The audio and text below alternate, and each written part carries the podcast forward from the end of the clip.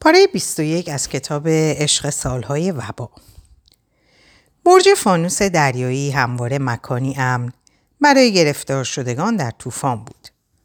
فلورنتینا در نخستین روزهای آغاز دوران سالخوردگی آنجا را دوباره کشف کرد. زیرا محلی دور افتاده و مناسب برای خوشگذرانی و در خود فرو رفتن به ویژه شبها بود. اینگونه تصور می‌کرد که گوشه هایی از صحنه های عشقبازی او با زنان ولگرد از طریق آینه و چراغگردان برای ملوانان شناورهای روی آب ارسال می شود. بنابراین بیشتر از هر جا به برج فانوس می رفت. متصدی برج نیست که از دوستان قدیمی به حساب می آمد. غالبا از او و زنی که همراهش بود با خوشرویی استقبال می کرد. همین امر موجب می شد که دلهوره زن همراهی از بین برود. در پایین ترین طبقه و تقریبا نزدیک پایه های برج اتاقی بود که صدای برخورد شدید آب با موج شکنها آوایی همچون صدای غرق شدن یک کشتی ایجاد می‌کرد. آن اتاق برای ساعت شب فلورانتینو در نظر گرفته شده بود. ولی او درون اتاق فانوس را ترجیح می‌داد. زیرا از آنجا همه شهر و چراغ قایقها و کشتی های دور و نزدیک شناور روی آبها به خوبی معلوم بود و منظره جالب را به وجود می آبد. در آن دوران فلورنتینو به نظریه ساده در مورد ایجاد روابط عاشقانه دست یافت. حتی قصدشان را به صورت فهرستی راهنما در مقدمه کتاب چاپ نشده مونس عاشقان بنویسد. ولی این طرح نیز همچون خود کتاب سرنوشتی نامعلوم پیدا کرد. زیرا زنی به نام آسنسیا سانتادر چنان درسی درباره عشقبازی به او آموخت که همه تجربیات و همچنین نظریه تازهش را بیارزش نشان داد و او را متوجه کرد که هرچه بداند کافی نیست. آسنسیا تجربه یک زندگی زناشویی 20 ساله و سه فرزند ازدواج کرده را پشت سر داشت. کسی نمی‌دانست او شوهرش را رها کرده یا شوهرش او را یا هر دو با هم یکدیگر را. مسلم این بود که شوهر به دنبال زندگی همیشگی با مشوقه سابق خود رفت. و زن هم فرصتی مناسب یافت تا نخست در وسط روز آقای روسندو دلاروسا ناخدای یکی از کشتی های رودخانه پیما را از در اصلی خانه به درون دعوت و از او پذیرایی کند. همان مردی که پیشتر از در عقب و در نیمه های شب مورد استقبال قرار می گرفت. همین ناخدا بدون در نظر گرفتن جنبه های مختلف اقداماتش فلورنتینو را به دیدار آسنسیا, می... آسنسیا برد.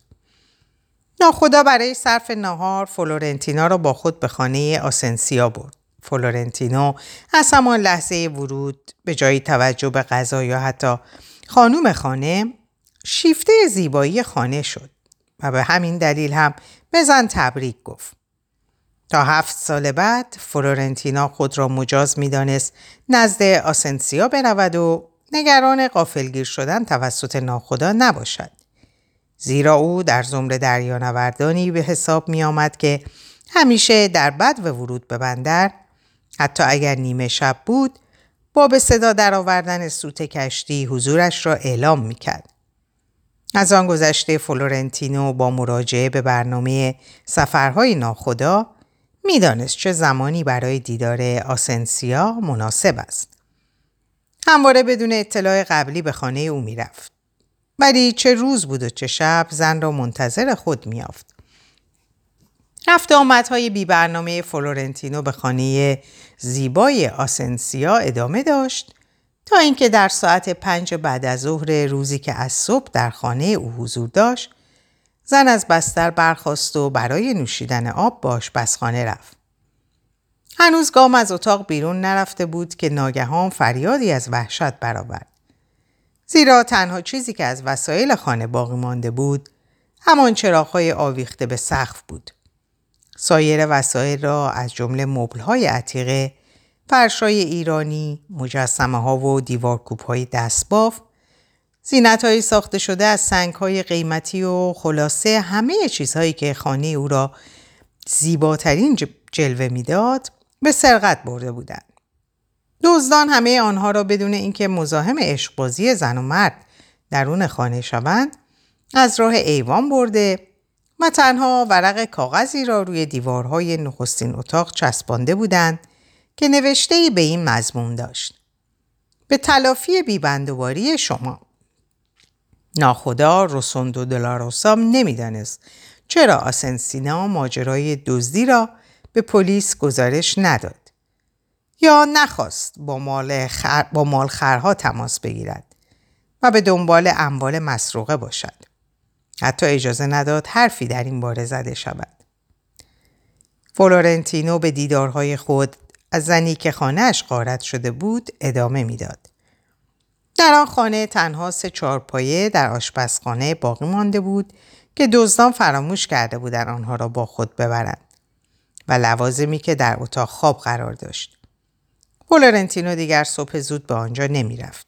این کار نه به دلیل سرقت, انج... سرقت انجام گرفته بلکه به خاطر سوار شدن بر پدیده نوظهوری به نام واگن اسبی بود که در پایان قرن 19 هم در آغاز قرن بیستم همه را دچار شگفتی می‌کرد. فلورنتینو روزی چهار بار سوار برام می‌شد. دو بار برای رفت و برگشت به دفتر کار و دو بار برای رفت و برگشت به خانه آسنسیا. گاهی در واگن اسبی کتاب می‌خواند و گاهی نیز وانمود می‌کرد مطالعه می‌کند. مدتی بعد لئون دوازدهم کالاسکی در اختیار او قرار داد که دو اسب کوچک با زین و برگ و یراق طلایی داشت. ولی فلورنتینا حسرت سوار شدن بر همان واگن اسبی را می‌خورد. در این مورد کاملا حق داشت زیرا برای کسی که به منظور عشقبازی پنهانی به خانه ای می رود بدترین دشمن کالاسکه است که در مقابل خانه در انتظار بازگشت او باشد. شاید به همین دلیل بود که فلورنتینو معمولا کالسکه را در محلی دورتر از خانه متوقف می‌کرد و بقیه راه را پای پیاده می پیمود و در میان خاطراتش عشقبازی شبانه با زنی را ملحوظ داشت که هرگز نفهمید نامش چیست. هنگامی که با کالاسکه در شبی که کارناوال شادی در خیابانها به راه افتاده بود از محله میگذشت زنی توجه او را جلب کرد که به نظر نمی رسید بیشتر از 20 سال داشته باشد و حالت بیپروا در میان جمعیت داشت. کاملا مشخص بود که برای شرکت در کارناوال نیامده مگر اینکه واقعا قصد داشته باشد به همان شکل و شمایل معمولی جز شرکت کنندگان شود. موهای سرش بلند، روشن و صاف بود. برای شانههایش تاب می‌خورد. پیراهن کتانی ساده و بلندی بر تن داشت و نشان می‌داد از سر و صدای جمعیت سرسام گرفته. مردم با حالتی وحشیانه به سوی یکدیگر آرد برنج پرتاب می‌کردند. بر سر اسبا و قاطرهای کالاسکه ها گل میبستند و همه را با آرد سفید می‌کردند. فلورنتینو از سردرگمی دخترک استفاده و دعوت کرد با هم بستنی بخورند. در واقع در آن لحظه حرف دیگری برای گفتن به ذهنش نرسید. دخترک بدون اینکه دچار شگفتی شود نگاهی به او انداخت و پاسخ داد با کمال میل میپذیرم ولی در ضمن به تو اختار می‌کنم که من دیوانه هستم فلورنتینو به لطیفه ای که دختر گفته بود خندید و او را سوار کرد تا با هم به بستنی فروشی بروند و در حال خوردن از ایوان آنجا مراسم را تماشا کنند. پس از آن دو کلاه کرایه کردند و بر سر گذاشتند و به مردمی که در میدان میرقصیدند ملحق شدند. شور و شوق جمعیت حاضر به آن دو که همچون عاشق و معشوقی تازه به یکدیگر رسیده خود را تکان می‌دادند سرایت کرد. دخترک همچون رقاصهای حرفهای میرقصید و جسارت, زیادی نشان می‌داد. در همان حال گفت میدانی با دعوت کردن از من چه دردسری برای خودت خریدی؟ من دیوانه فراری از تیمارستان هستم. آن شب فلورنتینو فرصت یافت تا مدتی هرچند کوتاه به دوران نوجوانی و زمانی که هنوز دل شکسته نشده بود بازگردد. ولی آن لحظات پایدار نبود زیرا خیلی زود متوجه شد وقت توضیح جوایز فرا رسیده. جایزه برای عجیبترین لباس، نقاب، کلاه و آرایش. با این حساب پایان مراسم اعلام می شد. به دخترک توصیه کرد با هم به برج فانوس دریایی بروند و طلوع خورشید را که چیزی به آن نمانده بود تماشا کنند. او با شادمانی پذیرفت ولی درخواست کرد مدتی منتظر بمانند تا جوایز برندگان را بدهند و بروند. همین انتظار در, در حرکت به سوی فانوس دریایی زندگی فلورنتینا را نجات داد. درست در لحظه ای که دخترک آمادگی خود را برای رفتن به برج اعلام کرد دو مأمور همراه پرستاری از تیمارستان چوپان الهی برای دستگیری او آمدند. آنها از ساعت سه بعد از ظهر که دخترک از تیمارستان گریخته بود تا نیمه شب به دنبال او میگشتند. این دیوانه فراری با یک داست که از دست باغبان تیمارستان به زور گرفته بود نخست سر نگهبانی را بریده و سپس دو نفر را به سختی زخمی کرده و گریخته بود تا بتواند در مراسم جشن آن روز شرکت کند و برقصد. هیچ کس تصور نمی‌کرد او در خیابانها و در میان مردم در حال رقصیدن باشد بلکه گمان همه این بود که احتمالا در یکی از خانه ها پنهان شده. به همین دلیل تقریبا همه خانه های اطراف از جمله سومه و مدرسه را مورد تفتیش قرار داده بودند. دور کردن و بردن دخترک از آنجا آسان نبود. زیرا با داسی که تا آن موقع زیر دامنش پنهان کرده بود سرسختانه در برابر آنها ایستادگی می‌کرد. هنگامی موفق به دستگیری او شدند که تعداد ماموران به شش نفر افزایش یافت. چلیقهای به او پوشاندند و آستینهای بلندش را به دور بدنش گره زدند. مردم و به ویژه جوانان جمع شده بودند و با کف زدن و سود کشیدن آنها را به شدت تشویق می‌کردند. گمان آنها این بود که آن صحنه هم یکی از ده نمایش از پیشتر راهی شده کارناوال آن شب است. فلورنتینو با قلبی شکسته صحنه را ترک کرد. روز بعد یک جعبه شکلات که از انگلستان وارد شده بود خرید و به تیمارستان رفت. او را به داخل راه ندادند ولی دیوانگان ساکن در آنجا از پشت پنجره ها به او می نگریستند. هنگامی که حضور فلورنتینا چند روز متوالی تکرار شد آنگاه همه دیوانگان انواع دشنام ها را نثارش کردند. عده از آنها هم به ستایش از او مشغول شدند. مرد در حالی که جعبه شکلات را همچنان در دست داشت امیدوار بود سرانجام دخترک را هم پشت پنجره ببیند. ولی این کار میسر نشد. چند ماه بعد طبق معمول همه روزه از کالاسکه پیاده شد و جعبه شکلات در دست در پیاده رو ایستاد. دختر کوچکی که همراه با پدرش از آنجا میگذشتند از فلورنتینا خواست شکلات ها را به او بدهد. پدر دختر پس از سرزنش کردن فرزندش از مرد عذرخواهی کرد ولی او جعبه را به دختر داد. با این امید که تلخی افکار را از ذهن خود بزداید. آنگاه دستی به پشت پدرک دختر زد و گفت این شکلات ها به خاطر عشقی خریداری شده بود که سرانجام به جهنم رفت. باز هم سرنوشت بازی دیگری را در همان واگن اسبی برایش تدارک دیده بود. زنی به نام لئونا کاسیانی که بدون عشق بازی نقشی عمده در این رابطه داشت در ساعت پنج بعد از ظهر روزی که سوار بر واگن اسبی به خانه می رفت حضور زنی را پیش از این که او را ببیند احساس کرد و نگاهش چنان بود که انگار بدن او را از دور لمس می کرد. ناخداگاه سر بلند کرد و به زن نگریست که در انتهای واگن ولی کاملا متمایز با سایر مسافران به او خیره شده بود. فلورنتینو دیگر چشم از چشم زن بر نداشت. در همان حال اندیشید سیاه، جوان، زیبا ولی بدون تردید یک روسپی.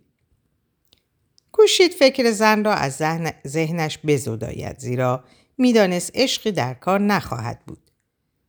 در میدان توقفگاه واگنها که انتهای مسیر بود پیاده شد و از پله های مارپیچ به سرعت بالا رفت. با مادرش در ساعت شش قرار ملاقات داشت. در حال پیشروی صدای گام های سریعی را از پشت سر شنید. به عقب نگریست تا آنچه را که می‌دانست ببیند. بله، همان زن بود. همچون بردگان لباس نقشدار و دامن نازک برتن داشت. در هنگام عبور از روی چاله های خیابان چنان دامنش را بالا می گرفت که انگار می خواهد برقصد. بلوز یقه بازش سرشانه هایش را نشان می‌داد.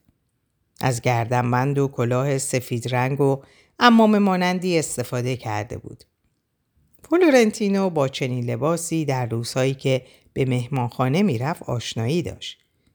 در مهمانخانه معمولا همه در ساعت شش بعد از ظهر تازه صبحانه میخوردند و از اندامشان به عنوان چاقویی به منظور تهدید مردان استفاده می‌کردند که همبستری یا جانت. فلورنتینو به منظور اطمینان از اینکه مورد تعقیب است یا نه مسیرش را تغییر داد. زن نیست به همان جهت پیچید. به سرعت, گام به سرعت گامهایش افزود و فاصلهش را کمتر کرد. فلورنتینا ایستاد. به طرف زن برگشت و به چتری که در دست داشت تکیه داد و راه را بر زن بست. زن هم ایستاد و به او خیره شد. فلورنتینو گفت خانم زیبا انگار اشتباه گرفتی. من اهل کارایی که تو انتظار داری نیستم. زن گفت ولی من می‌دونم که هستی. هر کس قیافت رو ببینه بلا فاصله این امر رو متوجه میشه. فلورنتینا ضرب مسعی رو به یاد آورد که در دوران کودکی پزشک خانوادگی اونها که در زن پدر خانوادش بود در مورد اون می‌گفت. مرد دنیا به دو گروه مردم دنیا به دو گروه تقسیم میشن. یکی کسایی که می‌تونن به راحتی غذای حاجت کنن و دیگری کسایی که نمی‌تونن. پزشک بر اساس چنین نظریه‌ای اصولی را برای شناسایی افراد برقرار کرده بود و در ضمن اون رو پای سایر اظهار نظرهای خود قرار می‌داد. فلورنتینو هم با توجه به تجربیاتی که در زندگی داشت فرضیه ای ارائه داده و پایبند اون شده بود. مردم دنیا به دو گروه تقسیم میشن. یکی کسانی که می‌تونن عشق بازی کنن و دیگری کسانی که نمی‌تونند. در واقع به کسانی که فاقد این توانایی بودن اعتماد نداشت و می‌دانست که در مورد همه چیز اقراق و بزرگ نمایی می‌کنن. مثلا هنگامی که با دشواری بسیار موفق به انجام کاری میشن به گونه اونو بزرگ جلوه میدن که انگار آفریننده عشق هستن. در صورتی که خبرگان این کار هرگز در این مورد حرفی نمی‌زنند و لافزنی نمی‌کنند. در زمونها چنان سرگرم زندگی تو هم با خوشگذرانی هستند که فرصتی برای برداشتن قفل از دهان ندارند. آنان می‌دانند که باید در زندگی هوشیار و رازنگهدار باشند. بنابراین هرگز در مورد شاهکارهایشان صحبت نمی کنند زیرا به دیگران اعتماد ندارند. چنان خود را بی تفاوت نشان می دهند که مردم آنان را ناتوان یا سردمزاج می نامند. فلورنتینا نیز چنین بود و اتفاقا دلش می‌خواست که مردم در مورد او چنین بیاندیشند. زیرا خیالش راحت می‌شد و هر کاری را که میل داشت انجام می‌داد. این گروه در سراسر دنیا اعضای زیادی داشت که یکدیگر را میشناختند. حتی اگر زبان مشترک نداشتند. شاید به همین دلیل بود که فلورنتینو با شنیدن اظهار نظر سریح زن شگفت زده نشد. می‌دانست او هم یکی از این اعضا به حساب می آید و در ضمن هم اطلاع داشت که فلورنتینو را شناخته. بزرگترین اشتباه فلورنتینو در طول زندگی همین بود که تصور می‌کرد زن از او عشق می‌خواهد. حال یا در ازای دریافت پول یا بدون آن. در حالی که آنچه زن می‌خواست عشق نبود. بلکه کاری داشت و به دنبال شغلی هرچند با درآمد اندک در شرکت کشتیرانی کارائیب بود. فلورنتینو پس از شنیدن درخواست زن چنان شرمنده شد که راهی جز جبران رفتارش نداشت. بلافاصله او را نزد مسئول استخدام شرکت برد و او هم شغلی در حدی پایین به زن داد. عجیب این که زن سه سال با جدیت و بدون اعتراض در آن مقام کار کرد. دفتر شرکت کشتیرانی رودخانه کاراییب از هنگام آغاز کار در بارانداز رودخانه که هیچ شباهتی با اسکله های ویژه کشتی های اقیانوس پیما در لاس انیماس نداشت، دارای ساختمانی چوبی، سقف شیبدار با پوششی از شیروانی، ایوان ستوندار در قسمت جلو و پنجره های مجهز به توری در چهار طرف بود که چشماندازی کامل بر محل لنگراندازی کشتی های بزرگ و کوچک داشت. قایق ها و کشتی ها از آن پنجره ها همچون تابلو نقاشی رنگینی آویخته به دیوار به نظر می رسیدن. سازندگان آلمانی ساختمان شیروانی آن را به رنگ سرخ و دیوارهایش را به رنگ سفید درآورده بودند تا شباهت زیادی به کشتی های رودخانه رودخانه پیمای آن دوران داشته باشد. ولی ساکنان ساختمان سالها بعد همه جای آن را رنگ آبی زدند. این رنگ هم دوام زیادی نداشت و در زمانی که فلورنتینا در آنجا به کار مشغول بود در و دیوار خاکی رنگ و کثیف داشت. رنگ شیروانی آن هم پریده و در چند جا با ورقهای فلزی نو وصله شده بود. در پشت ساختمان دور محوطه پهناور را توری فلزی بسته بودند که در وسط آن محوطه دو انبار نوساز بنا شده بود. پشت انبارها لوله فاضلاب بزرگی به چشم می‌خورد که با آبهای راکتی میپیوست که وسایل اضافی و کهنه شرکت از پنجاه سال پیش در آنجا قرار داشت. مسایلی همچون بقایای کشتی های قدیمی رودخانه پیما از نوع نخستین طرحهایی که تنها یک دودکش داشت و سیمون بولیوار آنها را تبرک کرده بود و مدل های جدیدی که کابین های مجهز به پنکه برقی داشت. اغلب این ضایعات اوراق شده و اسقاط بود و به درد استفاده مجدد در ساخت کشتی های جدید نمی‌خورد. ولی بعضی از آنها به اندازه سالم بود که تنها به رنگ تازه ای نیاز داشت تا بتواند مسافران را بدون ترس از سوسمارها دوباره در, در آب رودخانه شناور کند. قسمت اداری در طبقه دوم ساختمان دارای اتاقهایی کوچک همچون کابین کشتی بود. با این حالت به دلیل اینکه سازندگان ساختمان متخصصان شهرداری نبودند بلکه از مهندسان صنایع دریایی به حساب می آمدن، بسیار راحت و جادار به نظر می رسیدن. دفتر لئون دوازدهم نیز همچون اتاق کار سایر کارکنان اداری در همان طبقه و در انتهای راهرو واقع شده بود. هیچ تفاوتی از نظر ظاهری با سایر اتاقها نداشت جز اینکه هر روز صبح یک گلدان بلوری با چند شاخه گل خوشبو روی میز کارش میگذاشتند. قسمت ارباب رجوع و مسافران در طبقه اول بود که در آن چند نیمکت تازه رنگ خورده و میز بزرگی به شکل پیشخان برای فروش بلیت و تحویل بار مسافران در آن دیده می‌شد. در همان طبقه قسمت عمومی قرار داشت. محلی که نامی ابهامآور بر آن قسمت بر آن نهاده بودم و کارهایی که در قسمت های دیگر انجام نمی گرفت. به آن بخش احاله به آن بخش احاله می شد. خانم کاسیانی در یکی از اتاقهای همان قسمت پشت میز و نیمکتی شبیه آنچه در مدارس مورد استفاده قرار می گیرد می نشست و در کنارش کیسه های ذرت آماده برای ارسال نامه های فراوان و بلا تکلیف چنان روی هم انباشته شده بود که اجازه نمی‌داد کسی او را ببیند. روزی لئون دوازدهم به اون اتاق رفت تا ببیند چه کار مفیدتری می‌توان در آنجا انجام داد. پس از حدود سه ساعت برگزاری جلسه پرسش و پاسخ و گیج کردن همه همکاران که در آن اتاق جمع شده بودند به دفتر خود بازگشت. این جلسه نه تنها مشکلی را حل نکرد بلکه بر میزان آن افسود. روز بعد که فلورنتینو به دفتر کارش وارد شد یادداشتی را روی میز دید که خانم لئونا کاسیانی برایش نوشته و فرستاده بود. پس از خواندن یادداشت آن را نزد عمویش برد تا ببیند او هم نوشته را مناسب می‌داند یا نه. خانم کاسیانی تنها کارمندی بود که در جلسه بعد از ظهر روز قبل نظر خود را اعلام نکرد و با در نظر گرفتن مقام و موقعیت خود فروتنانه ایستاد و خاموش ماند. در آن یادداشت تذکر می‌داد که سکوت او نه به دلیل بیتوجهی که به خاطر دور از ادب بودن اظهار نظر در حضور صاحب نظران بوده.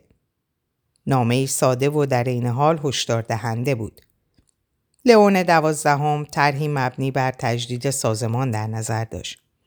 ولی پیشنهاد خانم لئونا کاسیانی آن طرح را بیهوده می‌دانست و اعلام می‌کرد که در واقع در آن شرکت قسمتی به نام عمومی وجود ندارد بلکه محل کار او مکانی برای تخلیه مشکلات ناراحت کننده سایر قسمت هاست که می‌خواهند خود را از زیر بار مسئولیت پرداختن به آنها برهانند. خانم کاسیانی توصیه می‌کرد که آن بخش را حذف کنند و کارهای واگذار شده را به قسمت های ارسال کننده پس بفرستند و آنها را ملزم به انجام اقدامات لازم روی کارهای نیمه تمام کنند. لئون دوازدهم نمی‌دانست خانم لئونا کاسیانی کیست. هر چند روز پیش به محل کار او رفته بود ولی چهره چنین زنی را به خاطر نمی آورد. پس از خواندن یادداشت زن را به دفتر کار خود احضار کرد و دو ساعت با او به طور محرمانه به گفتگو مشغول شد. روش کار لئون دوازدهم برای شناختن خصوصیات اخلاقی کارمندانش همیشه اینگونه بود. لئونا کاسیانی در یادداشت خود پیشنهادی ساده مطرح کرده و مطمئن بود که نتیجه مطلوب خواهد داشت. ولی لئون دوازدهم از آن پیشنهاد خوشش نمی آمد و در عوض خود زن را پسندیده بود. آنچه بیشتر از همه نظر لئون را جلب کرد نحوه ادامه تحصیل خانم کاسیانی پس از پایان دوره دبستان و رفتن به مدرسه نظام بود. از آن گذشته این زن بدون استفاده از معلم خصوصی در خانهش و با استفاده از جدیدترین روش ابدا شده در آن زمان زبان انگلیسی را یاد گرفته و در سه ماه گذشته نیز هر روز بعد از ظهر به کلاس ماشین نویسی رفته و این هنر را که همه می‌گفتند آینده درخشانی دارد آموخته بود. البته در مورد تلگراف نیز همگان عقیده مشابهی داشتند و پیش از آن نیز موتورهای بخار را در چنین جایگاهی قرار داده بودند.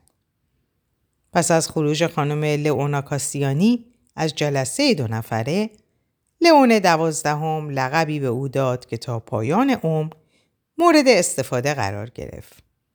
همنام من لئونا.